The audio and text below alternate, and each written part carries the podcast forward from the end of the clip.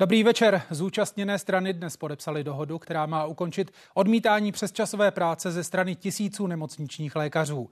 Podaří se to a jaké další změny zdravotnictví čekají? I na to se budeme ptát v dnešní 90. Vítám vás u ní. Konec nejistoty v nemocnicích. Zástupci vlády a zdravotníků podepsali dohodu, která zvyšuje výdělky zdravotníků. Prosincový protest lékařů tak zřejmě končí. Někde doktoři stahovali výpovědi z přesčasu už dnes. Týden trvající protest znamenal v řadě nemocnic odklad stovek plánovaných kontrol a operací. A zaměříme se taky na lyžařskou sezónu. Ski areály na Českých horách se chystají na víkend. Napadly totiž desítky centimetrů sněhu a díky nízkým teplotám můžou provozovatelé taky zasněžovat.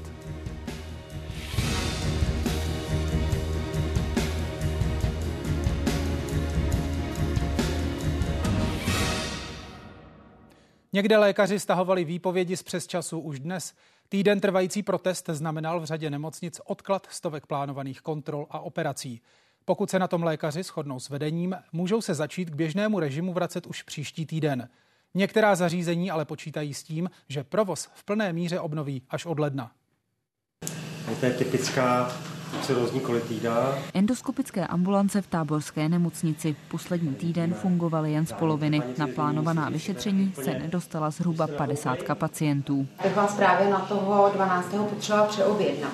Teď už jim začínají volat s novými termíny. Od pondělí tu budou lékaři zas v plném nasazení. Dohnat resty tu chtějí co nejdřív. Pacienty, které jsme byli nuceni eh, zrušit v drtivé většině do konce prosince uděláme, vyšetříme a co nezvládneme teď, tak určitě uděláme v lednu i například pomocí víkendových dní. S vedením nemocnice si už ráno lékaři písemně potvrdili stažení výpovědí z přesčasů. Respektujeme dohodu, kterou udělala eh, vláda od 1. ledna příští rok. Eh, změníme eh, profesní mzdy v souladu s touhletou dohodou, tak aby měli 5, 8, 15 tisíc korun podle těch jednotlivých kategorií plus 5% vlastně ty zbylé profese. Dobrý den. Dobrý den. Uděláme vizitu, jo? Lékař Rudolf Koubek v táborské nemocnici nespokojené lékaře zastupoval. Věří, že postupně dojde i k dalším změnám v organizaci práce a přes časů ubyde. Právě kvůli nim celorepublikový protest začal. Za těch 14 let, co jsem sloužil, tak jsem odsloužil na přes časech 8 tisíc hodin, což vám dělá dohromady 4 pracovní roky. Čím více lékařů eh, si ty přes časy rozdělí, tím méně je to pak přes času na jednoho lékaře. Tím pádem pevně věřím, že nebude zdravotník, který by protože se týká to navýšení všech lékařů, nejenom těch, co slouží přes časy, tak pevně věřím, že každý zdravotník, který pracuje v nemocnici, se do přesčasu zapojí. Ještě během prosince se k běžnému provozu plánuje vrátit třeba i Tomajerova nemocnice v Praze. Naopak v Motole nebo v nemocnicích v Ústeckém a Pardubickém kraji prosincový rozpis zachovají a péči v plném rozsahu chtějí obnovit od ledna. Část zařízení ještě jasno nemá. Já očekávám, že jestliže tuto dohodu podepsali reprezentanti lékařů, podepsali odbory, které reprezentují lékaře a zdravotníky, že tato dohoda bude také naplněna. Tady v městské nemocnici odmítlo přesčasovou práci 136 lékařů. Do dnešního dne svou výpověď stáhlo 20 z nich. Kardiolog Alexandr Mohr výpověď zatím stahovat nebude. Primárním cílem našeho protestu bylo, aby došlo k vyřešení a k jakési reformě těch přesčasů, které my samozřejmě bohužel sloužíme a sloužíme jich eh, značnou a velkou sumu, eh, což v podstatě eh, současná reforma absolutně neřeší. Samozřejmě já teď nejsem schopen hovořit za každého individuálního lékaře, protože nemůžeme, nemůžeme garantovat a ovlivňovat svobodnou vůli každé, každého jednotlivého pracovníka. Protest zatím neodvolají ani čtyřistovky lékařů z fakultní nemocnice v Hradci Králové. V pondělí budou s vedením zařízení dál vyjednávat. Vytvořit chtějí vlastní dohodu. Redakce a Denisa Kotková, Česká televize. A nabídneme první debatu dnešní devadesátky. Našimi hosty jsou Alena Dernerová, členka představenstva České lékařské komory. Dobrý večer vám přeju. Dobrý večer, děkuji za pozvání. A také Tomáš Hauer, vedoucí lékař Cévního centra České Budějovice. I vám přeju dobrý večer. Dobrý večer. Paní Dernerová, dohoda je tedy podepsaná. Jak dobrá podle vás je? Já si myslím, že je dobrá eh, tak, jako je ve zdravotnictví momentálně. Znamená, že eh, jsme rádi, že nějaká taková věc prostě se uskutečnila. Protože dlouho vypadalo, že nebude a myslím si, že by to bylo Musíme také vycházet i z toho, jaká Paní Dernerová, já se velmi omlouvám, že vám do toho vstupuju a pro nám zvukové spojení. Já tu tež otázku přesměruju na pana Hauera, čili jak vy hodnotíte celkově tu dohodu?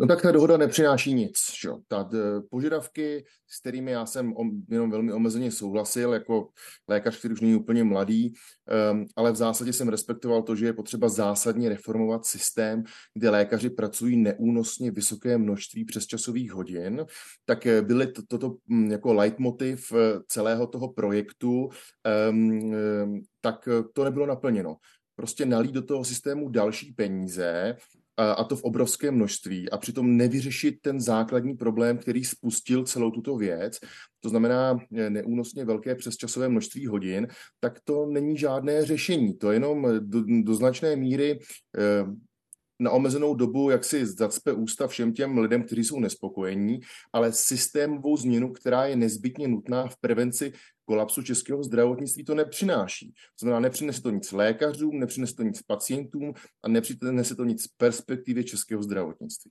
Na druhou stranu, v tom omezeném čase, který byl k dispozici, bylo možné vyjednat něco lepšího. A ještě možná přidám pod otázku, eh, v podstatě ta tisková konference se dnes nesla v duchu, že dohoda je prvním krokem a další změny budou následovat. Čili ani tady byste nebyl schovývavý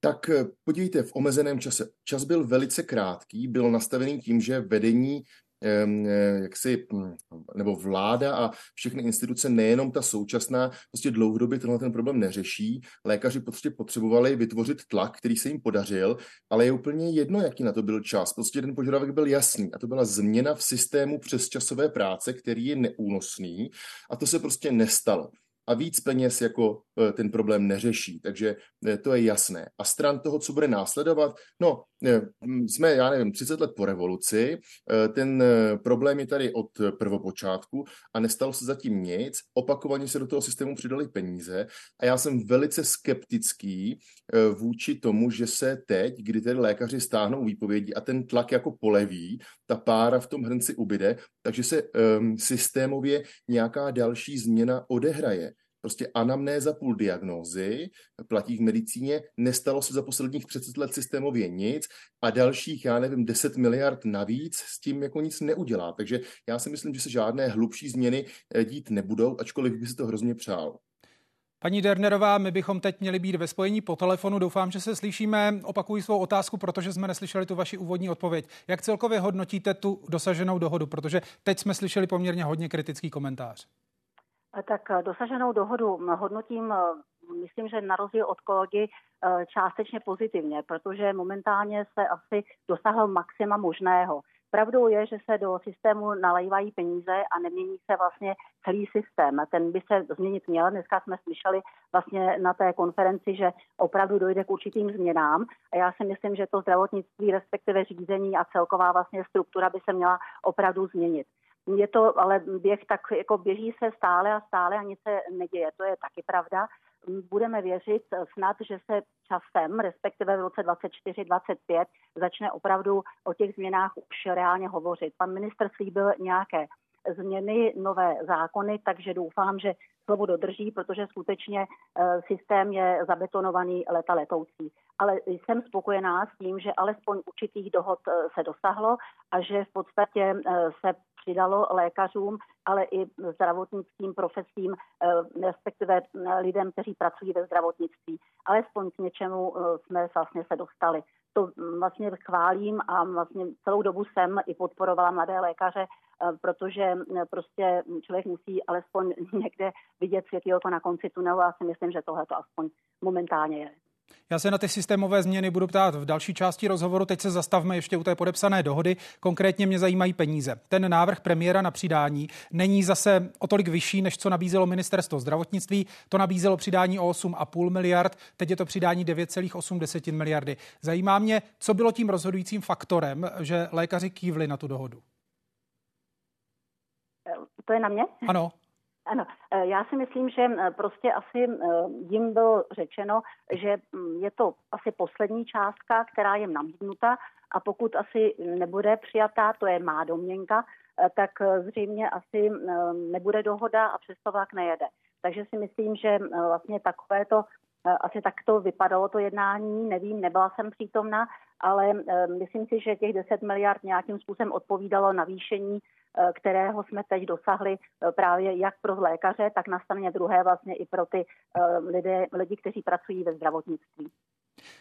Máte teď tedy zpětnou vazbu, opět to míří na vás, paní Dernerová, od lékařů, jestli tedy nebo v jakém měřítku budou ty výpovědi z přes času stahovat?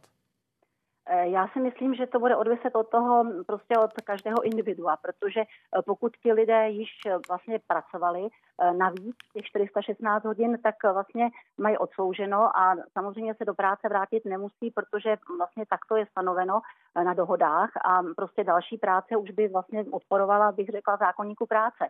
Takže to bude odviset jenom od vůle některých, kteří mají již teda splněno. Ti, kteří splněno nemají, tak samozřejmě asi do práce nastoupí a budou prostě vykonávat služby jako takové. Musím říci, že aby se v podstatě dosáhlo nějaké změny velké, tak bychom se potom nesměli bavit právě o přesčasech, ale třeba uh, o práci uh, směné, o, na, o směnách, které v podstatě by se vykonávaly s tím, že by se teda umazávaly přes časy. Ale tam si myslím, že bychom asi narazili na nedostatečné množství zdravotníků. Pane Hauere, podle viceprezidenta lékařské komory Jana Přády je nástupní plat lékaře po šestiletém studiu zhruba 39 tisíc korun a testovaný lékař má pak zhruba 50 tisíc korun hrubého. V tomhle kontextu to zvýšení platu o 5 až 15 tisíc. Řeší to něco, co to podle vás případně znamená pro lékaře? Tak eh, zaprvé je potřeba těm lidem říkat pravdu. Jo? Ta dohoda z hlediska přes času a návratu lékařů do práce neznamená nic. To uh, zbožné přání premiéra, že když se na tom podílel rezort a um, zástupci mladých lékařů, že ti lékaři vrátí do práce, je prostě jenom zbožným přáním, je to až jako naivní, bych řekl. A prostě ti lékaři často mají vyčerpáno a chceme lidský zákony, tak se nikam vrátit nemohou, protože by to stále znamenalo porušování zákonníku práce. K vaší otázce. Eh, jistě je potřeba lékařům za základní pracovní eh, dobu přidat, prostě bez přesčasu je tam zda naprosto nedůstojná ve chvíli, kdy držíte v rukou životy nejenom toho pacienta, ale celého, celého sociálního okolí. Ale prostě znovu říkám, že ani tento přídavek ke mzdě vlastně nedělá tu mzdu nějakým způsobem důstojnou. Ti lékaři jsou stále eh, závislí na přesčasové práci, ale zároveň přichází eh, v platnost prostě ta novelizovaná forma zákonníku práce, která jasně stanoví eh, maximální přesčasový počet hodin a je potřeba říct, že peníze, nepeníze navíc, my čelíme nejpozději na přelomu jara a léta příštího roku znovu tomuto problému, že lékaři narazí na svůj strop přesčasových hodin a to omezování péče a celý ten cirkus je připraven prostě dokola, čili to, co se teď stalo, kromě navýšení platu ve zdravotnictví, který je potřebné, prostě neřeší nic. A to, že jsme omezili péči teď v prosinci a žádné jako překotné, na, eh, překotné navrácení objemu té péče do konce roku prostě nehrozí, to jsou plané sliby, ti pacienti se nedočkají svých operačních e, zákroků a kontrol, tak to samé nás čeká příští rok, protože reálně se žádná změna neodehrála. Vy jste říkal, že jste ty požadavky mladých lékařů podporoval omezeně, konkrétně jste nepodporoval ty výpovědi z přesčasů. Proč? Tak protože eh, já eh, jednak garantuji nějaký segment péče, řekněme v jeho českém kraji, a mm, prostě mm, mám řadu pacientů, kteří čekají na operační výkon mými vlastními rukami i eh, jaksi prostředky mých kolegů ve dvou různých nemocnicích a prostě řada těch pacientů musela být odsunutá a ty pacienty prostě nezajímá ten vnitřní problém eh, v, naši, v rámci našeho rezortu, ale ti pacienti prostě potřebují dostat péči. My jsme zásadně omezili péči za covidu, potom se to celé rozjíždělo strašně pomalu a reálně docházelo k, jako k poškození zdraví pacientů z odkládání zákroků a mě to, co se dělo teďka s operačními programy a jinými plánovanými procedurami ve zdravotnictví jako razantně připomínalo ty covidové léta a prostě já jako nechci, aby eh, v naše vnitřní spory ve zdravotnictví eh, byly spory, které eh, jsou odnášeny našimi pacienty a to jako můžou zástupci rezortu nebo mladých lékařů říkat, co chtějí, ale řada těch, ale elektivní zákrok neznamená, že to, že když to odložíte, že se vůbec nic nestane. A prostě ty procedury mají být prováděny, my je odkládáme a ti pacienti tím trpí. A já prostě si nepřeju, aby moji pacienti trpěli odkládáním zákroků na zdraví a životě a, a to je prostě naše poslání nebo ta práce Rozumím. je pomáhat Promiňte, že vám do toho vstupuju. Na druhou stranu, kdyby lékaři nepodali ty výpovědi z přes času, máte pocit, že by se něco začalo dít, protože ten přínos, alespoň jak to zaznívá dnes celý, celý den v těch komentářích, je mimo jiné ten, že se začalo velmi otevřeně hovořit o problémech ve zdravotnictví. Čili vy upřednostňujete pacienty na jedné straně, na straně druhé, kdyby vaši kolegové nepodali ty výpovědi, změnilo by se něco? Ale vždyť se nic nezměnilo. Ale je tady Získali pořád ta vyhlídka, že se něco změní. Ale vyhlídky jsou vyhlídky, vyhlídky jsou tu 30 let. Já prostě chci vidět změny. Já jsem v tom zdravotnictví příliš hluboko, příliš intenzivně a příliš dlouho, abych tomu věřil. To, co se teď stalo, je, že jsme získali více prostředků a to je naprosto na místě od základní odměny, zejména mladých kolegů za jejich základní práci, jsou mimo realitu. To je prostě nedůstojné a mladí lékaři si zaslouží více peněz. Ale to, co se teď stalo, je, že systémové změny se neuskutečnily a tím, že se stahují výpovědi, zaplať pámbu za ty dary nebo prostě omezování přesčasové práce, tak to povede k tomu, že klesne tlak na změnu a žádné změny se velmi pravděpodobně neodehrají, navzdory tomu, že bych si to hrozně přál. To znamená, vy tady neustále mluvíte o nějakých změnách, ale žádné změny změny nejsou. Ano, je více peněz ve zdravotnictví pro lékaře, skvělé, ale změny systémové se neodehrály a tímto krokem se spíše oddalují. Paní Dernerová, ještě jedna otázka na vás. Lékaři chtěli, aby se to přidání peněz promítlo do tabulek, vláda to odmítla. Proč je to tak zásadní rozpor? Já si myslím, že by byl asi velký problém eh, ty peníze dostat právě skrze mm, úhradový dodatek, takže to asi muselo jít touto cestou. To znamená, že vždycky je pak problém, když se navýší finanční prostředky do zdravotnictví, tak eh, se zavře úhradová vyhláška a ta teda musí být tím pádem nějakým způsobem novelizována, takže nebo dá k ní, dát dodatek. To znamená, že asi jiná cesta nebyla než tato. Jo, ale jak já jsem slyšela pana doktora, eh, já s tím souhlasím, že vlastně se jako by nic nezměnilo, ale je to, jako my tomu říkáme běh na dlouhou trať, ta trať je strašně dlouhá, já v tom zdravotnictví pracuji také velmi dlouhou dobu, ale toto, co udělají ty mladí lékaři, tak je to aspoň jakýsi impuls. Já vím, že to jsou jenom peníze, to je 10 miliard, které se tam nalili, ale že to chce systémové změny. Ale může to být prostě nakročení k těm systémovým změnám, které, na které všichni čekáme ať už zřejmě dojde k tomu, že se bude redukovat eh, síť nemocnic nebo cokoliv jiného, ale něco se stát bude muset. Takže za mě já jim děkuji, protože konečně od akce děkujeme, odcházíme, na které jsem se také velmi intenzivně podílela, se opět něco stalo. Kdyby to neudělali, tak se o tom vůbec nemluví. Podívejme se na to, jak robustní je český nemocniční systém. Česko jich má hustou síť. V poměru počtu nemocničních lůžek na počet obyvatel se dlouhodobě řadí v rámci 27 na přední místa. Na mapě za mnou máme poslední data Eurostatu za rok 2021. Nejvíc lůžek na tisíc obyvatel má Bulharsko, a to skoro 8. Podobně je na tom Německo, následuje Rumunsko, Rakousko, Maďarsko a na šestém místě pak Česko s necelými sedmi lůžky na tisíc lidí. Červeně vyznačené jsou státy, kde naopak na tisíc obyvatel připadá nejméně lůžek. V případě Španělska, Nizozemska, Irska a Finska jsou to zhruba tři. V Dánsku je ten poměr 2,5 a vůbec nejméně lůžek na tisícovku lidí má Švédsko, a to dvě. Pokračujeme v rozhovoru. Pane Hauere, vy říkáte, že se nepodařilo vyřešit tu zásadní otázku, a to znamená přes časy. Co s tím udělat? Jak by se to dalo podle vás vyřešit? No jediný způsob je, že ten počet těch poskytovatelů, to znamená lékařů a nejen lékařů ve, zdrav, v zdravotnických zařízeních lůžkové péče, alokujeme na menší množství akutních lůžek. Prostě není únosné, aby v některých regionech byly doslova desítky zařízení poskytujících akutní lůžkovou péči a to, mm, a je, tedy jediným řešením je prostě zredukovat počet akutních lůžek. Jako je jasné, že politicky v lokálních podmínkách je to velice složité a citlivé téma, ale ten systém je neudržitelný. My musíme plánovaně strategicky redukovat počet akutních poskytovatelů, udělat to ne živelně, že to zkrachuje ten systém, ale udělat to prostě eh, jaksi s plánem a s předem oznámenými záměry veřejnosti i, i z hlediska politické vůle a ty eh, kapacity lékařské i nelékařské potom alokovat do zařízení, které tu akutní lůžkovou péči budou poskytovat. Je prostě neudržitelné, aby v každé horní dolní byla akutní lůžková péče, nehledě na to, že ti lidé to samozřejmě chtějí, protože nejsme schopni zajistit ani její kontinuitu, ani její kvalitu, ani její dostupnost. Dostupnost.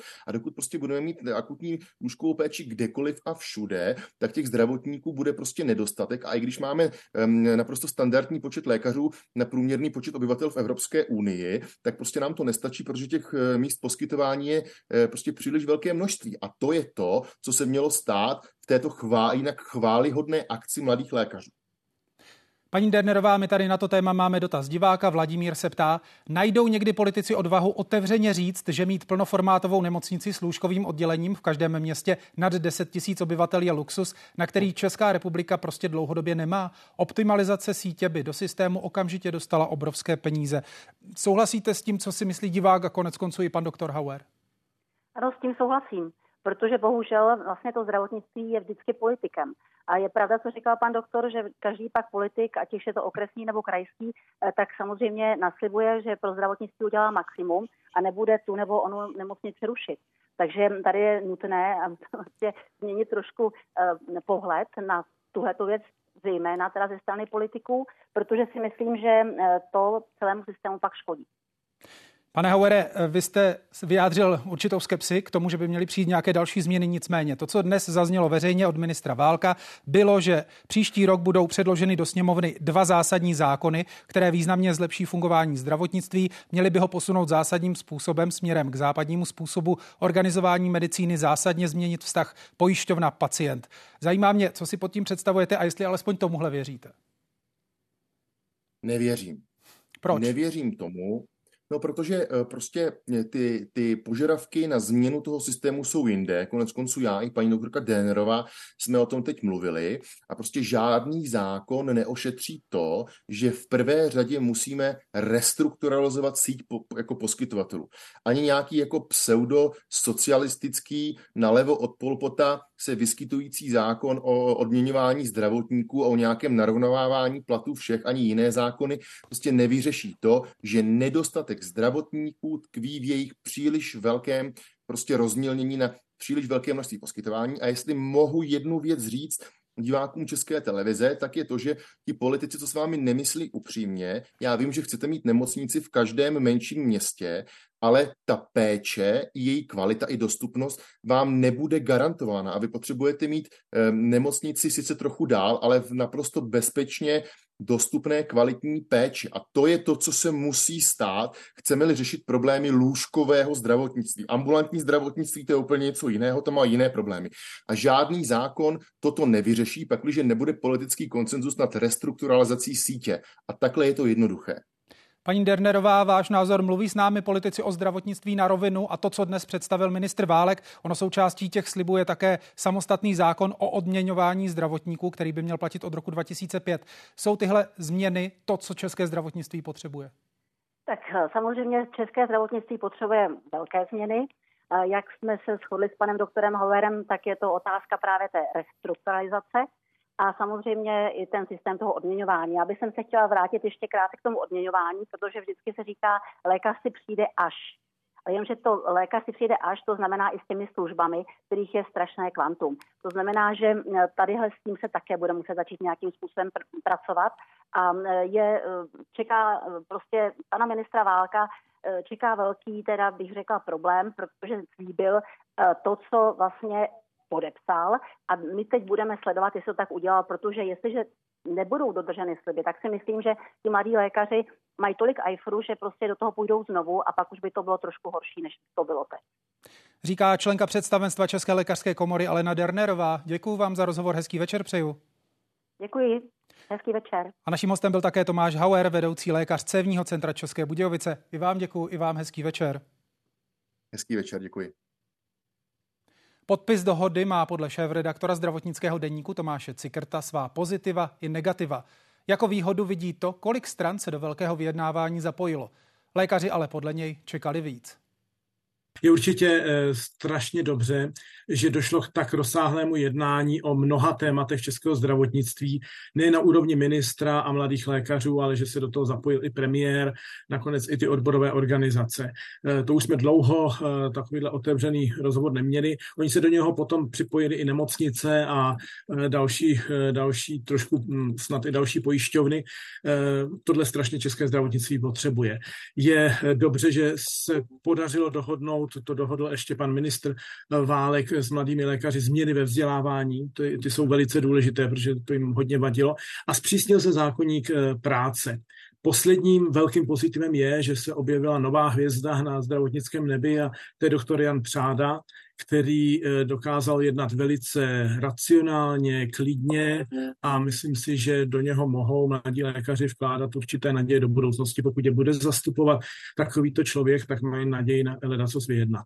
Když se podíváme na tu dohodu, tak vlastně vyjednány byly 3 miliardy navíc, protože 6,8 miliardy eh, bylo už dlouhodobě plánováno, že půjde přes úhradovou vyhlášku, to v té úhradové vyhlášce bylo, takže celé to velké jednání skončilo 3 miliardami navíc, které se rozdělí nejen mezi lékaře, ale i ostatní personál, střední zdravotnický personál. Pro mladé lékaře z toho bude 5 tisíc měsíčně navíc k platu, e, to prostě e, není moc a proto také někteří lékaři jsou v rozpacích, zda vzít zpátky ty, e, ty odmítnuté přes časy, protože prostě čekali víc. Je ale pravda, že prostě víc, víc tam momentálně nebylo. Vláda nemusela dát na tuto dohodu ani korunu, to všechno šlo z vnitřních úspor systému a podařilo se to díky, eh, řekněme, velmi pružnému přístupu eh, ředitele VZP Zdeňka Kabátka. Na zdravotní péči v Česku se skládají tři hlavní zdroje. Z největší části, konkrétně ze tří čtvrtin, jsou to zdravotní pojišťovny. Domácnosti přispívají asi 14%, a to hlavně kvůli nákupu léku a nadstandardních služeb, zejména u stomatologů. Zhruba desetinu pak pokryjí veřejné rozpočty. Jejich úloha spočívá hlavně ve financování vědy, vzdělávání pracovníků nebo třeba činnosti hygienických stanic. Kromě těchto tří pilířů zde existují i další zdroje peněz, které ale mají v poměru mnohem menší význam. Jedná se třeba o cestovní zdravotní pojištění, podniky nebo neziskové organizace, jako je Červený kříž. Nabídneme další pohled na dnešní dohodu. Hostem ve vysílání je Lukáš Velev, ředitel nemocnice Jihlava. Dobrý večer vám přeju. Dobrý večer vám i divákům z hlavy. Tak co vy říkáte na tu dnes podepsanou dohodu? Já ji beru se stoickým klidem. Myslím si, že je dobře, že se všechny strany a všichni, kdo se na to podíleli, tak jim patří veliký dík, dohodli, protože to protahování eh, té agonie bez té práce, bez možnosti čerpání těch přesčasů Eh, nikam nevede a dřív či později by utáhlo všechny, jak manažery zdravotnický, tak ty zdravotníky samotný. Vůbec neberu, co by to udělalo teda se, se zdravím pacientů. Na druhou stranu jsme tady slyšeli kritiku, že se zase do systému nalili peníze a nějak nic jiného ta dohoda nepřinesla. S tím byste se stotožnil? Eh, určitě a je třeba si říct, eh, ono se to totiž špatně interpretuje, Eh, ti lidé, když začali s tím, eh, s tím protestem, neříkali, že mají málo peněz. Oni říkali, že mají dost peněz, ale jenom díky tomu obrovskému množství přes času. A v zásadě jim šlo o to, aby měli srovnatelné množství peněz za menší množství přes času, respektive nezbytné množství přes času k zajištění nepřetržité péče na lůžku. Dnes se z nemocnic staly univerzální zdravotnické zařízení, které suplují prakticky úplně veškerou medicinu, kterou nikdo buď nechce, nebo nemůže, nebo nemá čas poskytovat. Teď tedy byla dohoda na tom, že lékaři dostanou přidáno 5 až 15 tisíc. Už víte přesně, jak ty peníze k lékařům doputují? Je v tom jasno? Eh, jasno v tom ještě úplně není. Čekáme úhradový dodatek od pojišťovny VZP. Katastrofický je, že teda pouze jedna tato pojišťovna je schopna vůbec na to nějak zareagovat. To svědčí velmi o tom, že systém zdravotních pojišťoven naprosto selhal v České republice. Ale to zatím nevíme, víme nějaké rámce, má to být asi 138 tisíc korun na úvazek k lékaře, což by pravděpodobně aspoň ten nominální nárůst 5, eh, 8 a 15 tisíc eh, mělo pokrýt. Samozřejmě oni jsou tam ještě nějaké další efekty, že se to promítne do, do náhrad za přes, právě i za ty přesčasy a vlivem toho velkého množství přesčasů to pravděpodobně úplně stoprocentně neuhradí. Jak vypadala ta situace u vás v nemocnici v uplynulém týdnu? Kolik lékařů u vás podalo výpověď z přes času, případně jak moc jste museli omezovat péči? Mm, eh, bylo to 150 lékařů, přiznám se, že s některými kolegy jsem se dohodl, že trošičku jako z těch nároků nebo z toho protestu ustoupili z důvodu toho, abychom vůbec zajistili provoz, typicky radiologie, bez radiologa můžete to nemocnici zavřít dneska. A druhá věc, kterou jsme si řekli, že prostě nebudeme se snažit omezovat nějak výrazně onkologické pacienty, eh, protože na to prostě nemáme svědomí. Rozumím. 150 eh, lékařů, jak velká část procentuální to je z celkového počtu vašich lékařů? Abychom si udělali představu. Ehm, máme asi 250 lékařů, ehm, jakoby počet osob úvazky jsou něco menší a je to asi dvě třetiny sloužících lékařů. Čili co to znamenalo pro tu péči? Co všechno jste museli omezovat? Museli jste omezovat i akutní péči?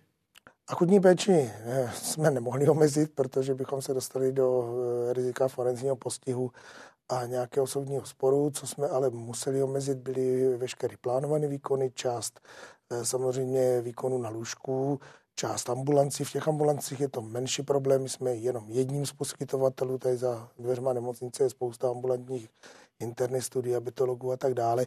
Nicméně lidi jsou samozřejmě zvyklí chodit ke svým lékařům a co si budeme povídat, o víkendu se nikam jinam než do nemocnice nedostanou. Jakou máte odezvu od lékařů na tu dnešní dohodu? Stahují výpovědi z přes času? Uh, oficiálně asi to nestihli, protože to bylo poměrně na poslední chvíli, ale vím, že Eh, většina takových těch, bych řekl, zásadních oddělení už eh, mi jako psala, že od pondělka by měli nastoupit na eh, normální režim, to znamená, že se asi interně ústně dohodli a očekávám, že písemně to přijde mě jako řediteli v průběhu příštího týdne. Znamená to tedy, že budete už od příštího týdne najíždět na ten původní normální režim? Doufám v to a předpokládám to, ale musím upozornit na to, že to není tak jako switch on, switch off, to je prostě trochu složitější proces. Eh, ty lidi se musí připravit, musí s tím počítat, byli odloženi, třeba už potom nemají eh, možnosti pracovní, jo, řada z nich musí si prostě třeba zopakovat vyšetření, takže není to tak, jako že byste ze dne na den jel z nuly na 100. Máme tady dotaz diváka, Marek se ptá, co to znamená návrat k běžnému provozu? Že zase budou dělat ty přes časy, ale za víc peněz? Nebo bude víc doktorů najednou? Nešlo nakonec jenom o ty peníze? Já si fakt myslím, že nešlo o peníze. To, co píše pan Marek, je přesně pravda. Teď to bude jenom o tom, že ty lidi se vrátili zpátky, dostanou o něco více peněz. A bez toho, jako to tam mluvil pan doktor Hauer, bez toho, že se udělají zásadní systémové změny, a těch systémových změn je řada, to není jeden krok typu tam zruším nemocnici nebo něco uberu, něco přidám. Je to opravdu celá řada systémových změn. Ty systémové změny, myslím si, že když začneme teď, jak je to období zhruba pěti let, než bychom se dostali na nějaký eh, přijatelný cílový stav. Podstatný je to, aby ty lidi v těch nemocnicích mohli pracovat normálně, brali většinu svého platu za to, eh, že odvedou 8 hodin 5 dní v týdnu a zajištění nepřetržitého provozu, hlídání pacientů na lůžkách, případně ošetřování, ale závažných stavů v rámci urgentních příjmů, eh, to by mělo být prostě taková jako nutná povinnost, nikoli v předmět výdělku. Pokud se zastavíme u těch přesčasů, které byly tím leitmotivem celého toho protestu, kolik eh, v průměru u vás lékaři udělají přesčasových hodin a jak se to, nebo jak je to procentuálně vyjádřeno, řekněme, k tomu základnímu platu? Kolik mají příjmu ze základního platu, kolik z přesčasů? Eh, je to finančně vyjádřeno z přesčasů a eh, z základního příjmu je to zhruba 50 a 50, to znamená polovinu zhruba dostanou v tom základním platu a druhou polovinu, někdy i více, si vydělávají přes časy těch přesčasů tím, jak prostě sloužíme, jak máme poměrně dobře, robustně a bezpečně postavené služby, tak je to samozřejmě hodně a asi budu nucen říct, a říkám to úplně s plným vědomím toho, co všechno může nastat, že nám většinou těch 416 u některých eh, provozů prostě nestačí. A budete se s tím v tom příštím roce snažit něco dělat? Je možné zlepšit třeba organizaci práce? No, pardon, je možné zlepšit organizaci práce, ale eh, musí k tomu být taky vytvořeny nějaké legislativní podmínky. Eh, to, co dneska vidíme, a ten obrovský objem je daný do jisté míry tím, že prostě na nás jsou kladeny poměrně vysoké nároky, prostě poměrně vysoké nároky i personální na zabezpečení těch služeb a za těchto podmínek eh, ta změna zásadní být nemůže. Můžeme to vyzkoušet na některých odděleních, které jsou třeba personálně lépe vybavený, eh, že se nějak upraví prostě eh, směny a tak dále, ale jsou oddělení v Jihlavě na Vysočinu máme jediný role a toho role je personálně tak stavu, že jim se prostě nepodaří bez těch přesčasů prostě tu nepřetržitou péči zajistit. Vy jste mluvil o tom, že je potřeba ve zdravotnictví provést řadu změn. My jsme tady mluvili o příliš husté síti nemocnic akutní péči. Eh, z vašeho úhlu pohledu, co nejvíc potřebuje zdravotnictví změnit? Tohle je jedna z věcí, která jistě, ale nesmí se pak stát, že ty nemocnice, které se takzvaně zavřou nebo nějak prostě změní, eh, potom někdo prodá gelu nebo pentě, který zase dostanou zpátky smlouvy a, a jenom z toho systému vytáhnou další peníze. To je první věc. Druhá věc je taková, že opravdu bude potřeba se podívat na tom, jestli neustále musíme o, o všech víkendech a v takovém objemu lidí sloužit ve všech nemocnicích. Tady v kraji Vysočina jich pět, jedna zhruba na 130, 140 tisíc obyvatel. E, prostě je to celá řada věcí. Ano, umím si představit, že budeme sloužit v jedné nemocnici třeba většinu služeb, ale na druhou stranu pak si musíte uvědomit, že ta nemocnice na to musí být kapacitně připravena. Počet operačních sálů, počet míst na jednotkách intenzivní péče a tak dále. Proto jsem mluvil o těch minimálně pěti letech. E, za rok se to určitě nestihne. Říká Lukáš Velev, ředitel nemocnice Jihlava. Moc vám děkuji za rozhovor, hezký večer přeju. Já vám taky a pěkný advent. Pojďme si teď schrnout, na čem přesně se zástupci vlády, zdravotníků a Všeobecné zdravotní pojišťovny dohodli. Vzrůst má výše odměn zaměstnanců. Skončit má ale odmítání přes časové práce ze strany nemocničních lékařů. Výpovědi z přesčasů jich podalo přes 6 tisíc, což v řadě nemocnic vedlo k omezení provozu. Na odměňování půjde skoro 10 miliard korun, a to z peněz veřejného zdravotního pojištění. Obě strany dohodu hodnotí jako maximální možnou za tři měsíce jednání. A přidáme další komentář. Hostem ve vysílání je Martin Vokurka, děkan první lékařské fakulty Univerzity Karlovy. Dobrý večer vám přeju. Dobrý večer. Tak i vás se ptám, co vy říkáte na tu dnes podepsanou dohodu? Tak eh, asi bylo dobře, že se k dohodě došlo, ale jak říkali i někteří předřečníci, je stále otázka, jaké systémové změny ve zdravotnictví potom nastanou. A věříte, že nastanou? No, také jsem skeptický. Univerzity a fakulty jsou tedy v rezortu školství, takže částečně to není přímo, jakoby eh, nejsem v tom expert, nebo netýká se to přímo lékařských fakult, ale myslím si, že opravdu je tady mnoho mnoho let, kdy se některé reformy stále neprovedly. Jak atraktivní je dnes povolání lékaře? Poznáte to třeba na počtech studentů, kteří se k vám hlásí? Já myslím, že povolání je stále poměrně atraktivní. Eh, uchazečů na všech lékařských fakultách i u nás je dostatek a chtěl bych říci, že to jsou vlastně takový primárně nadšení lidé, kteří vstupují většinou s tím, že chtějí dělat tu medicínu, chtějí pomáhat lidem, chtějí se učit a tu, tu, tu dobu ještě třeba nevnímají úplně ty věci, které po, posléze následují. Takže i tyto diskuse možná jim mohou pomoci si uvědomit, co vlastně práce lékaře a zdravotníka znamená. Emerití přednosta třetí chirurgické kliniky první lékařské fakulty Univerzity Karlovy Pavel Pavko říká, že medicína ztratila určitou prestiž ve společnosti. On to dal v událostech komentářích v České televizi do souvislosti s postupnou feminizací zdravotnictví. Co na to říkáte? Ztrácí zdravotnictví prestiž? Tak to bylo i u nás e, i neformálně diskutováno. Pan profesor je konec konců z naší fakulty. Myslím, že feminizace je celkem zřetelný jev. My jsme i na fakultě pořádali, vlastně mělo to i docela mediální odezvu, takový diskusní pořad o chirurginích v medicíně, o ženách a myslím si, že plně se prestiž, eh, prestiž medicíny nestrácí.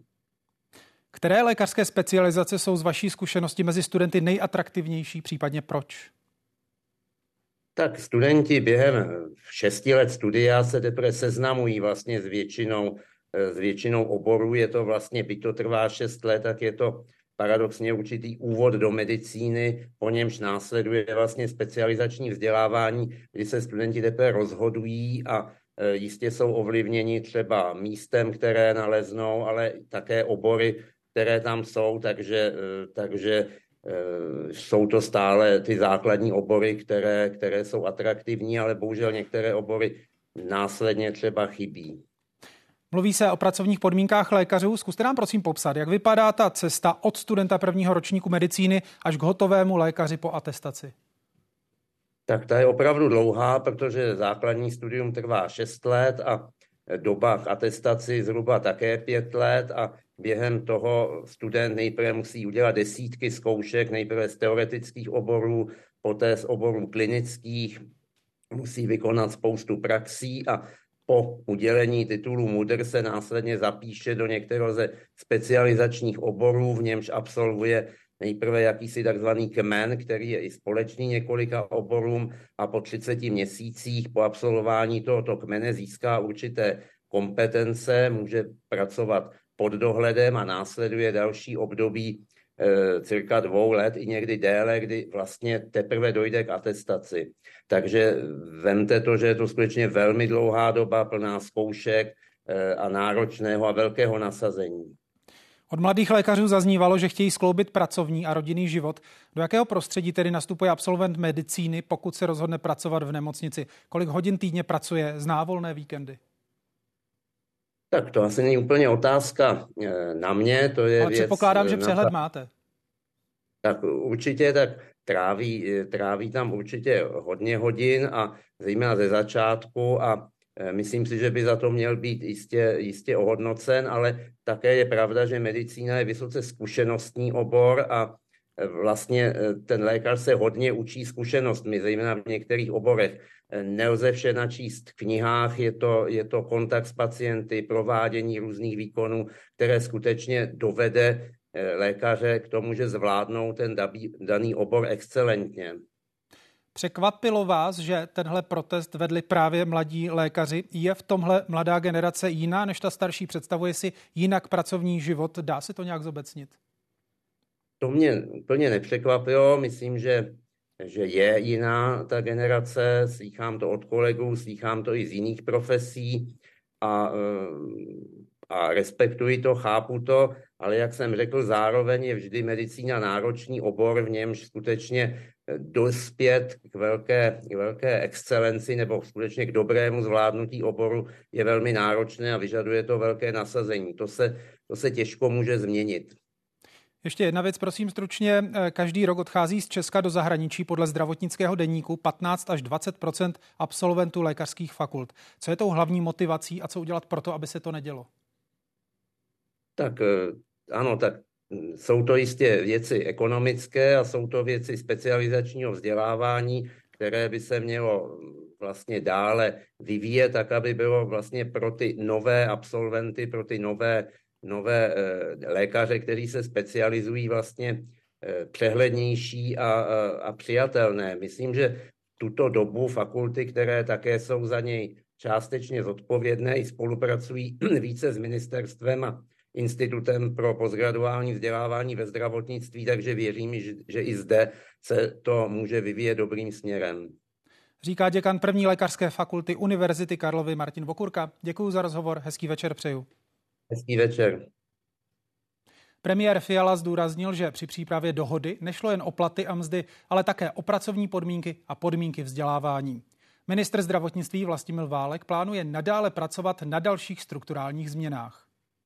Chtěl bych poděkovat všem zúčastněným za to, že se podařilo této dohody dosáhnout a situaci eh, tímto způsobem vyřešit. Chtěl bych především poděkovat eh, panu ministru zdravotnictví, místopředsedovi vlády Vlastimilu Válkovi za jeho trpělivé, dlouhé vyjednávání, které, ve kterém se podařilo vyřešit řadu problémů, nejen těch finančních, že to je jenom jedna, jedna z věcí, která byla eh, v rámci těch vyjednávání řešena a také za to, že eh, nakonec eh, bylo nalezeno to správné řešení pro ty finanční prostředky. Chtěl bych také speciálně poděkovat panu řediteli Kabátkovi za přístup a za, za to, že se podařilo najít i tu správnou metodu ve spolupráci s Ministerstvem zdravotnictví.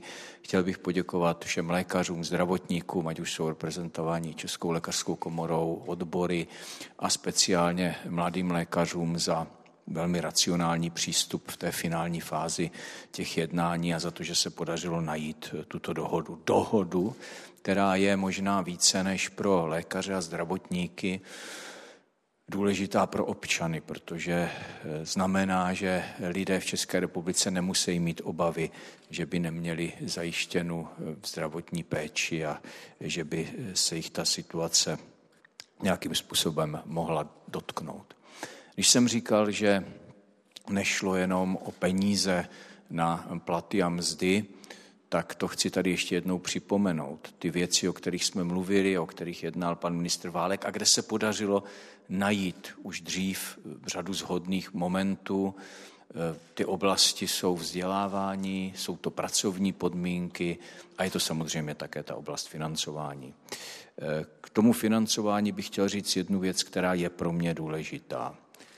Ten objem peněz na mzdy a platy zdravotníků, lékařů i nelékařů je, na kterém jsme se domluvili, je 9,8 miliardy korun cestou úhradového dodatku nejsou to peníze, které by šly navíc ze státního rozpočtu, které by se někde zázračně našly, protože žádné zázračné, žádné zázraky se v oblasti financí nedějí.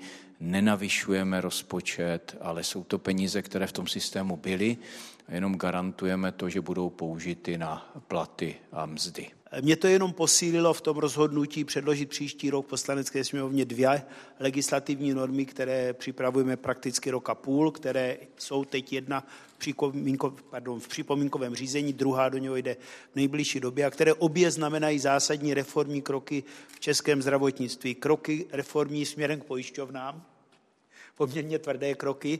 Dám příklad jednoho z těch kroků, to, že bude možné hradit přeshraniční zdravotní péči pokud ty zákony budou schválené v tom návrhu, jak je podává ministerstvo zdravotnictví. To je naprosto průlomové, eh, průlomové řešení a osobní účty pacientů je druhý z těch kroků.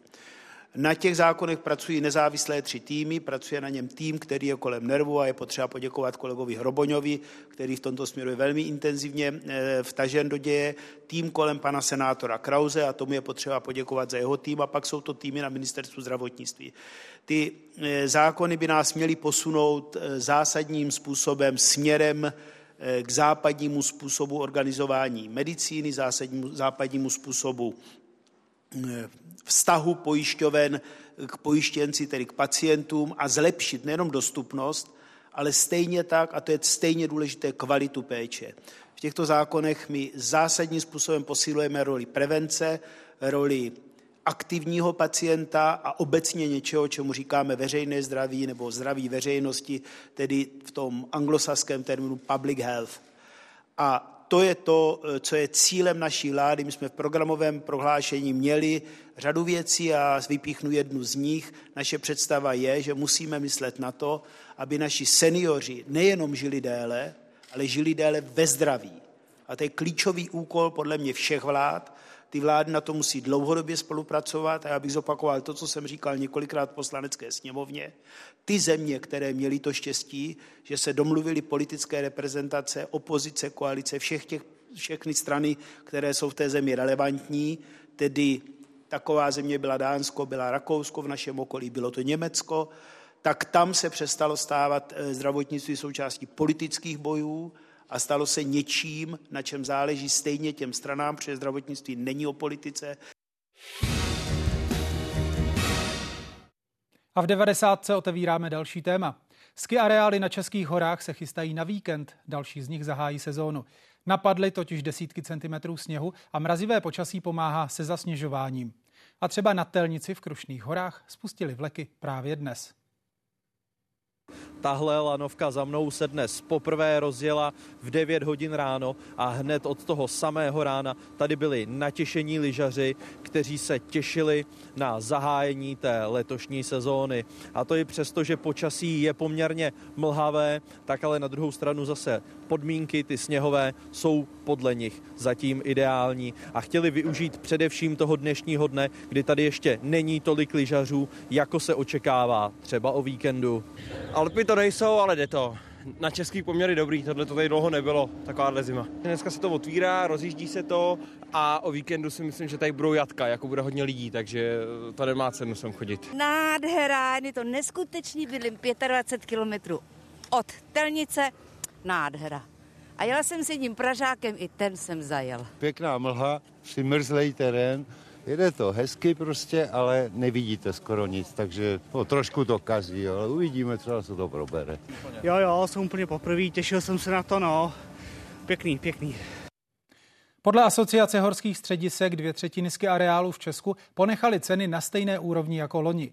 Ve zbytku se pak změnily jen mírně. Buď zdražili do 2%, nebo naopak maximálně o 4% zlevnili. Podle asociace tak lidé dají za lyžování v tuzemsku výrazně méně než v Alpách.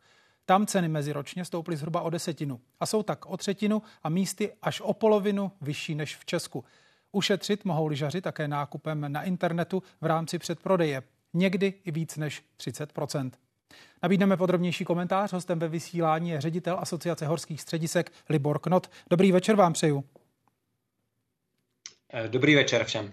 Tak některé ski areály otevíraly už minulý týden, další pak dnes. Kde všude se tedy už jezdí?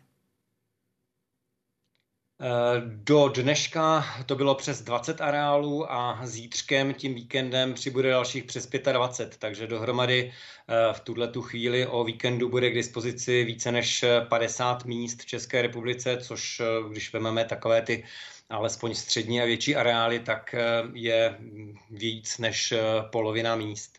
Máte informace, kdy plánují zahájit provoz i ty zbylé areály? Eh, tam je to směřováno určitě s, eh, k těm Vánocům. Eh, ono, to, že teď je otevřená polovina sjezdovek, je samozřejmě vynikající, protože tyto dva víkendy do Vánoc si ti, kteří se už pomalu nemůžou dočkat, určitě užijí sněhu dost. Ty podmínky jsou opravdu nečekaně skvělé, ale zejména budou sloužit k tomu, že, jak jste zmínili, přírodní sníh i mrazy slouží k technickému zasněžování a ty sjezdové tratě budou připraveny na vánoční a silvestrovské pobyty nebývale dobře. Takže ty kilometry sjezdovek, které budou na tu hlavní sezonu připraveny, eh, tak ty budou opravdu eh, neočekávaně dobré. Říkáte, že sněhové podmínky jsou výborné, to znamená, že ve všech střediscích je sněhu dost? Eh, tak v tuhle chvíli eh, leží v těch místech zhruba 30 až 80 cm sněhu. Eh, na těch sjezdovkách někde je to ale třeba přes metr. Je to o tom, že ten přírodní sníh je samozřejmě všude, je to příjemné vidět zasněžené stromy, děti mohou bobovat, může se věnovat i třeba běžeckému lyžování a podobně a na druhou stranu ty mrazy umožnily používat technické zasněžování, které dnes je už v podstatě základní infrastrukturou všech středisek, nejenom u nás, ale i v Alpách, eh, které tomu dávají ty podmínky, které eh, potom ty sezdové tratě tvoří kvalitními, protože ten sníh technicky vydrží daleko víc a potom vydrží nejenom ten denní provoz, ale eh, vydrží i v podstatě to, kdyby přišly nějaké oblevy a podobně. Takže v tomto ohledu to bude určitě připraveno velmi dobře. Jaké novinky si ski areály přichystali? Jak mohutně investovali? Ehm, my jsme to počítali před sezonou, tak je to, byla to víc než jedna miliarda korun, které byly investovány před touto zimní sezonou. Ehm, jednak to jsou ty, dejme tomu, viditelné velké věci, jako třeba rozšíření sjezdových tratí ve Špindlerově mlíně nebo třeba na Dolní Moravě, kde vznikla nejdelší sjezdovka v Česku. Ehm, jsou to potom nové mm, lanové dráhy, jedna úplně nová je na Bílé, druhá se staví v Orlickém záhoří ale pak mnoho peněz samozřejmě šlo i do těch dalších míst, jako jsou rozšíření různých zázemí a servisů, lyžařské školy, půjčovny, eh, gastroprovozy. A eh, jako už je tradičně několik let pospátku eh, hodně velká část těch investic šla do, dejme tomu, udržitelnosti v tom slova smyslu, že šetří energie, vodu a další zdroje, pohonné hmoty, což znamená technické zasněžování, nové rolby, akumulační nádrže pro zasněžování a podobné věci. Sezóna se teprve rozbíhá, nicméně jaký už teď ty první dny registrujete zájem lyžařů? Tak jak říkáte, je to opravdu začátek v těch větších místech, eh, kde se začalo eh, minulý víkend, jako je třeba eh, Skirezor Černá hora, Pec nebo Špindl, kteří už teď mají připraveno okolo 15 kilometrů sjezdovek, tak to bylo řádově něco přes tisíc lidí denně. Není to žádné obrovské kvantum, je to spíš výjít vstříc těm, kteří opravdu už to lyžování chtějí. Je to samozřejmě i příjemné z hlediska toho, že ta sezóna začne dřív pro ty provozovatele a v neposlední řadě se otestují všechny ty systémy, ať už je to zasněžovací rolby, ehm, odbavovací systémy a tak dál. Takže určitě ten brzký začátek ehm, pomůže v tom, že eh, po tom teplém listopadu ehm, nějak tak přijde ten nástup poměrně ostrý té zimy a eh, v podstatě i v Praze a všude v ostatních městech je vidět, že zima začala a to si myslím, že před těmi Vánocemi je pro všechny, kteří se pohybují v horských střediscích dobře. Zastavme se u cen. My jsme ukazovali, že dvě třetiny ski areálu ceny neměnily, některé mírně zdražily, některé dokonce zlevnily. Co je příčinou takového rozptylu? Znamená to, že ty ceny, které poskočily minulý rok, narazily na nějaký strop? Taky se to dá říct. Eh, samozřejmě ta cenotvorba je věcí každého z těch ski areálů a eh, tak, jak loni byla ta situace velmi enormní, jednak zdražení energii, jednak obrovská inflace, tehdy to bylo okolo 18%, tak loni to zdražení bylo na úrovni zhruba 10 až 15% v Česku. Letos, jak jste zmínili, to v podstatě zůstává úplně stejné a je to i přes ta zvýšení, která i letos můžeme očekávat, samozřejmě zdražení energií i jiných vstupů, pracovní síla, že jo, dohody o provedení práce a všechny tyhle ty záležitosti budou stát e, peníze navíc. Nicméně provozovatelé se rozhodli, že tuhle tu zvýšenou zátěž nějak v vozovkách vemou na sebe a podrží ty loňské ceny a jak jste zmínili, eh, v Alpách je to standardní navýšení 5 až 10% tak uvidíme, jakým způsobem se to promítne v návštěvnosti, ale tímhle eh, způsobem chtěli vít asi česká střediska eh, zákazníkům vstříc. Samozřejmě to není nějak koordinováno, je to prostě věc, která se takto stala. Statistiky ukazují, že Češi stále šetří, mají obavy z budoucnosti. Je to znát i na horách, případně bojíte se, že to bude znát i na horách? Ehm, my jsme opatrní optimisté, ukazují nám to třeba data z loňské zimy, dejme tomu únor, kdy eh, všechno běželo normálně, čili počasí a nebyly žádné výkyvy nebo i ze statistik a šetření, která jsme dělali před touto zimní sezónou. Ehm, samozřejmě, že je to nejistota určitá. Máte pravdu v tom, že má nevím, nákupy eh, v maloobchodě a podobně stagnují už delší dobu. My si myslíme, že návštěvníci českých hor je určitá klientela, eh, která prostě chce jezdit eh, o víkendech, prodloužených víkendech, případně i na týden někam z domu ven, podobně jako se to ukázalo v letní sezóně, kdy cestovní kanceláře měly v podstatě rekordní tržby. Takže my si myslíme, že to ovlivnění eh, tady samozřejmě bude, ale že nebude moc velké. Říká ředitel asociace horských středisek Libor Knot. Děkuji za rozhovor, hezký večer přeju. Děkuji a těším se na setkání na horách. Například na sjezdovkách v Beskydech leží více než půl metru sněhu a navíc se tam ještě může zasněžovat. Natáčeli jsme v jednom z největších tamních skiareálů. První lyžaři a snowboardisté dorazili na sjezdovky Bílé už v tuto středu. Pro každoroční veliký zájem spustili provozovatelé střediska před prodejsky pasu už 1. listopadu. A o začátku sezóny už více s Martinem Kacířem, marketingovým manažerem skiareálu Bíla, kterému přeju dobrý den. Dobrý den z Bílé, dobrý den. Zeptám se, jak vypadaly přípravy na letošní sezónu, která, jak už v tuto chvíli můžu prozradit, přinese Arský areálu novou šestisedačkovou lanovku. Právě přípravy letošní, na letošní zimu se provázely jenom v duchu stavby kompletně nové šestisedačkové lanovky, kterou můžeme tady vidět tady za náma, kde ještě finišují k poslední přípravy a e, je to nová teda šestisedačková lanovka s bublinou a vyhříváním, která přinese návštěvníkům a lyžařům, snowboardistům zejména větší komfort, e, jak pro nastupování, tak pro vystupování, i rychlost přepravy a právě to vyhřívání a to bublinou při, při nepříznivých podmínkách, to bude určitě příjemnější cesta e, na vrchol sjezdovek. Kdybyste mohli novou sedačku uvést do provozu? Z největší pravděpodobností to vypadá na úterý 12.12., 12., to znamená příští týden eh, v úterý bychom chtěli už spustit a v sobotu 16.12. plánujeme takové slavnostní otevření, grand opening s významnými hosty, které tady máme pozvané, se speciálním jízdným pouze 200 korun na den eh, na osobu, takže takové to slavnostní bude v sobotu, ale od úterka už bychom chtěli zahájit provoz i na nové, nové šestisedačkové lanovce. Kolik snowboardistů a lyžařů tato nová sedačka unese?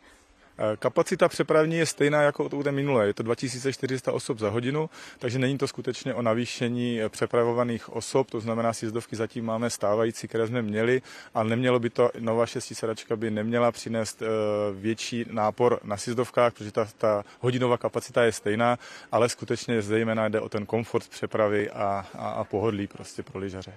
Zeptám se, jak vypadají u výstavby nové sedačky vlastně nějaké zátěžové testy.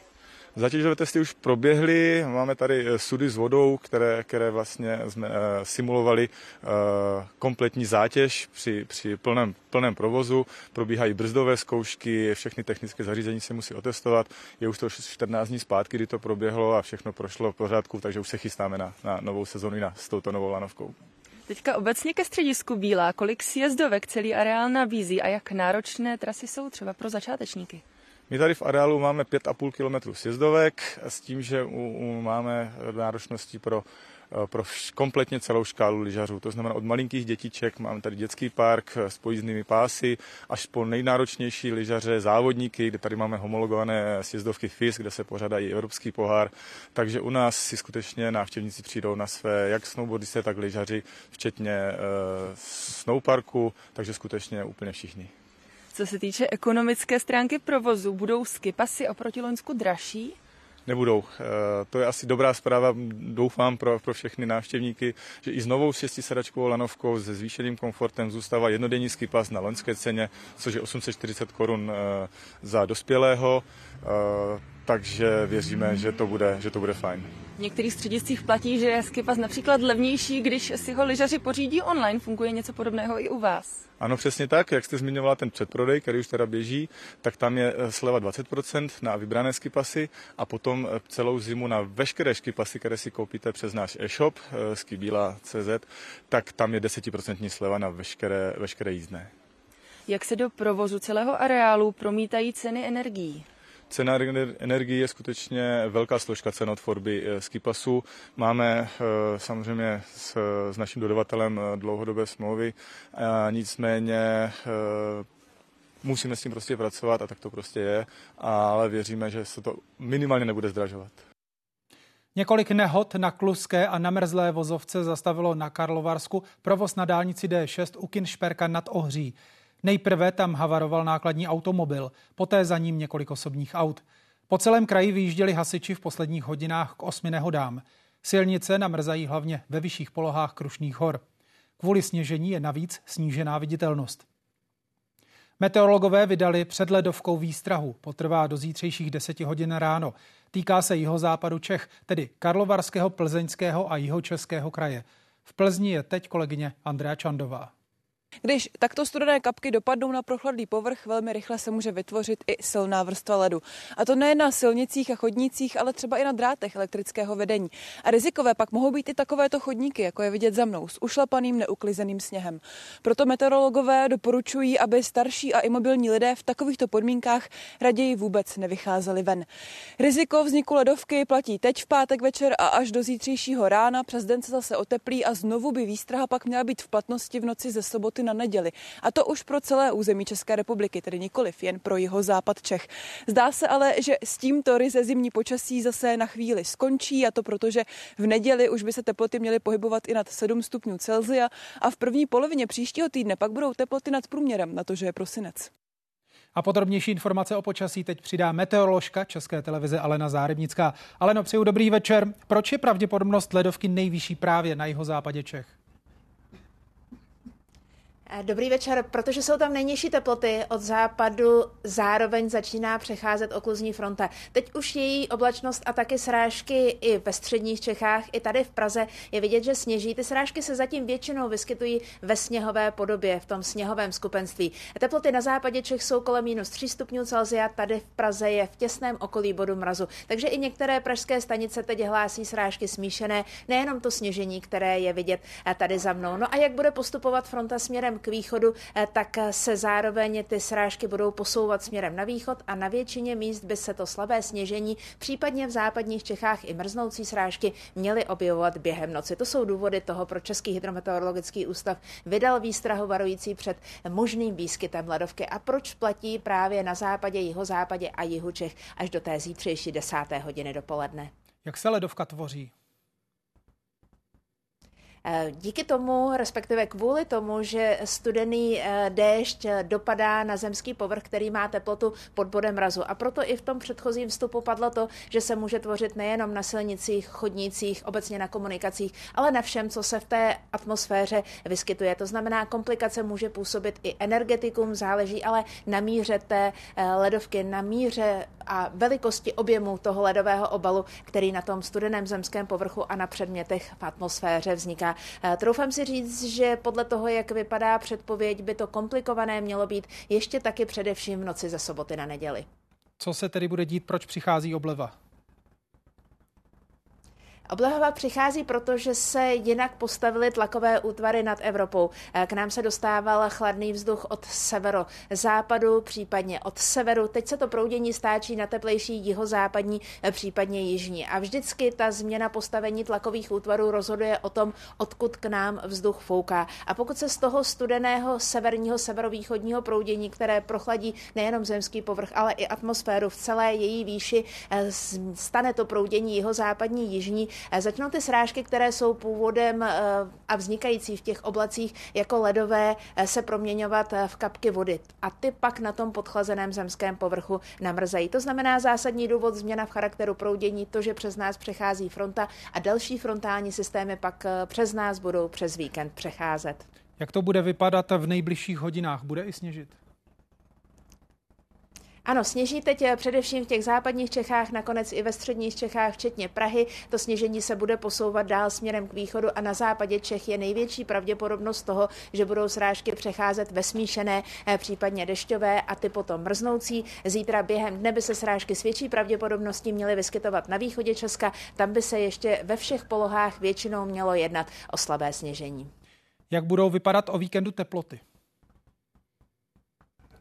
Ty nejvyšší odpolední budou eh, nejčastěji v Čechách do 4 stupňů Celsia. Zítra se začne rapidně ochlazovat spíš až k večeru a právě na západě Čech, jinak budou nejčastěji kolem nuly. A i pro neděli bude platit to, že nižší budou maxima na východě, severovýchodě Česka, vyšší pak eh, na západě. To se teploty právě v Čechách mohou dostávat až k 6 stupňům Celsia, jinak bude kolem nuly. A ty teploty kolem nuly jsou právě pro meteorologii i pro numerické modely nejkomplikovanější. Ta změna skupenství právě právě z těch sněhových eh, vloček eh, k dešťovým kapkám vede k jistým proměnám v atmosféře, co se týče energie a s tím se modely vždycky tak složitě potýkají. Každopádně hranice sněžení se v příštích dnech bude zvyšovat a nemůžeme vyloučit, že by se uprostřed příštího týdne i na horách mohly objevit dešťové kapky.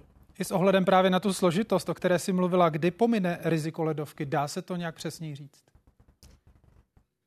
S těmi vyššími teplotami ještě v noci na neděli je pravděpodobnost ledovky velká. Český hydrometeorologický ústav vydá další upřesňující výstrahu eh, a označí regiony, kde ta situace bude nejkomplikovanější. Zjednodušeně řečeno by to snad kromě části severu Čech měla být téměř celá Česká republika. Na tu výstrahu si musíme počkat do zítřejšího dopoledne a bude vycházet z půlnočních výpočtů numerických modelů. Každopádně, eh, pokud jde o úplně klidné počasí, co se týče nadnulových hranic, ranních minimálních teplot, tak zřejmě s počátkem příštího týdne v úterý ve středu eh, by ty teploty ani po ráno nemusely klesat v nižších polohách pod nulu, čímž pádem pomine ten zásadní důvod pro vznik ledovky, to je ten prochlazený zemský povrch a dešťové kapky na něj dopadající. U příštího týdne se prosím ještě zastavme, co nás tedy čeká, jaké bude počasí. S počátkem příštího týdne eh, dojde k dalšímu tedy oteplování. Nejteplejší zatím podle numerických modelů vychází středa, eh, případně čtvrtek, kdy se ty nejvyšší odpolední teploty v nížinách mohou dostávat až k 9 stupňům Celsia. Pak to ale vypadá na další eh, pokles teplot. Ty teploty, které teď prožíváme, jsou nebo budeme prožívat s počátkem příštího týdne, budou hodně nadprůměrné. Průměr maxim pro tohle roční období je někde kolem 2 a nebo 3 stupňů Celsia. Dostaneme se tedy vysoko nad průměr, eh, pak se ale teploty budou vracet k průměru a je velmi pravděpodobné, že eh, druhá část příštího týdne a hlavně příští víkend už by měl mít zase teploty normální, což jsou na horách teploty podnulové a eh, ve středních nižších polohách maxima někde maximálně do 4 stupňů Celsia. My jsme tady mluvili o zahájení lyžařské sezóny. Jak obvykle je, že na začátku prosince je u nás tolik sněhu? Není to vůbec obvyklé, naposledy takhle bohatá sněhová nadílka v tom 48. týdnu, který právě prožíváme, eh, byla eh, vlastně eh, před deseti lety a dokonce v roce 2010 to bylo podobné množství sněhu, které jsme registrovali. Pokud je třeba o zásoby vody, které máme ve sněhu uložené, tedy o to, kolik je v něm obsaženo vody, přepočteno na srážky, tak jsme v tomto období vůbec na nejbohatší sezóně, respektive na nejbohatším týdnu týdnu od roku 1980. Ten rok 2010 to leželo na horách podobné množství sněhu, jako máme teď, jenom vlastně pro srovnání průměrná výška sněhové pokrývky na hřebenech obecně hor je kolem půl metru. Střediska mají i vyrobený technický sníh, takže se rozjíždí sezóna, tak jak jste o tom mluvili před malým okamžikem. Každopádně ten přírodní sníh na hřebené hor zůstane, byť přijde i tam pár dnů, kdy budou teploty nad bodem mrazu, tak bychom se tam v té druhé části týdne měli dostat opět k těm podnulovým teplotám. Říká meteoroložka České televize Alena Zárybnická. Aleno, děkuju, hezký večer. Dobrý večer. Dostupnost sněhu v evropských horách, nejen v Alpách, ale taky v nižších oblastech. To je téma 15. Mezinárodního meteorologického samitu. V rakouském Ižglu se sešlo 40 televizních moderátorů relací o počasí z celé Evropy. Zatím je letošní zima bohatá na sníh. Jeho ubývání a tání ledovců jsou ale dlouhodobá témata, na která klimatologové stále hlasitěji upozorňují. Zdravím z rakouského Išklu eh, do české televize. Musím říct, že tady se všichni zabývají hlavně tím, jaká je dostupnost sněhu v evropských horách. Samozřejmě nejenom v Alpách, hlavně třeba v Německu mají podobně jako my i nižší hory, kde sníh není každoroční samozřejmostí ani v zimě. A musím říct, že to je hlavní téma, které se vyne celým tímto kongresem. I tady v Alpách jsou překvapení tím, kolik mají sněhu, protože my stojíme uh, na Idal, Alp, což je takové lyžařské náměstí nad Išglem. A musím říct, že pod námi je metr udusaného, urolbovaného, technick, tedy přírodního sněhu. Musím říct, že tenhle sníh opravdu uh, je něco, co tady na začátku prosince málo kdy mývají. Je to i pro ně úplná vzácnost, protože my sem na začátku sezóny do Alp jezdíme velice často právě uh, na příležitost tohoto Weather Summitu. A musím říct, že většinou se tu začíná na směsi mixu technického a přírodního sněhu a většinou toho technického musí být víc, eh, alespoň v posledních letech to tak bylo pravidlem, takže i pro ně je to extrémní záležitost. Ústup ledovců se dá samozřejmě mnohem lépe pozorovat v letním období, eh, kdy je vidět, kolik vlastně toho prostoru, kde byl dříve ledovec, ubylo eh, třeba v nedalekém Pasterze eh, pod nejvyšší horou tady v Rakousku. Mají skutečně lanovku, kterou v 60. letech postavili na místě, kde končil ledovcový splas. A dnes, když toutéž lanovkou sjedete dolů a chcete nakonec toho ledovce dojít, tak jdete víc než půl hodiny, čili je to víc než dva kilometry toho ledovce, který ubyl. Ale pravda je, že třeba hned vedle je tu Švýcar Maďarsko, eh, kde si dost poradili s ubýváním ledovců prostřednictvím různých opravdu mechanických prostředků. Oni pokrývají ty ledovce během letního období a horkých dnů eh, folií, která zabraňuje anebo zpomaluje tání toho sněhu. Vlastně něco podobného znají i ti, kteří sledují sportovní přenosy, protože podobné věci se eh, provádějí i proto, aby měli pro sportovní závody dostatek sněhu, tak přikrývají sníh v obdobích, kdy je teplo teplo a mohl by jim odtávat. Z dnešní 90. je to všechno. Na řadě je Horizont ČT24. Já vám děkuji za pozornost a přeju příjemný večer.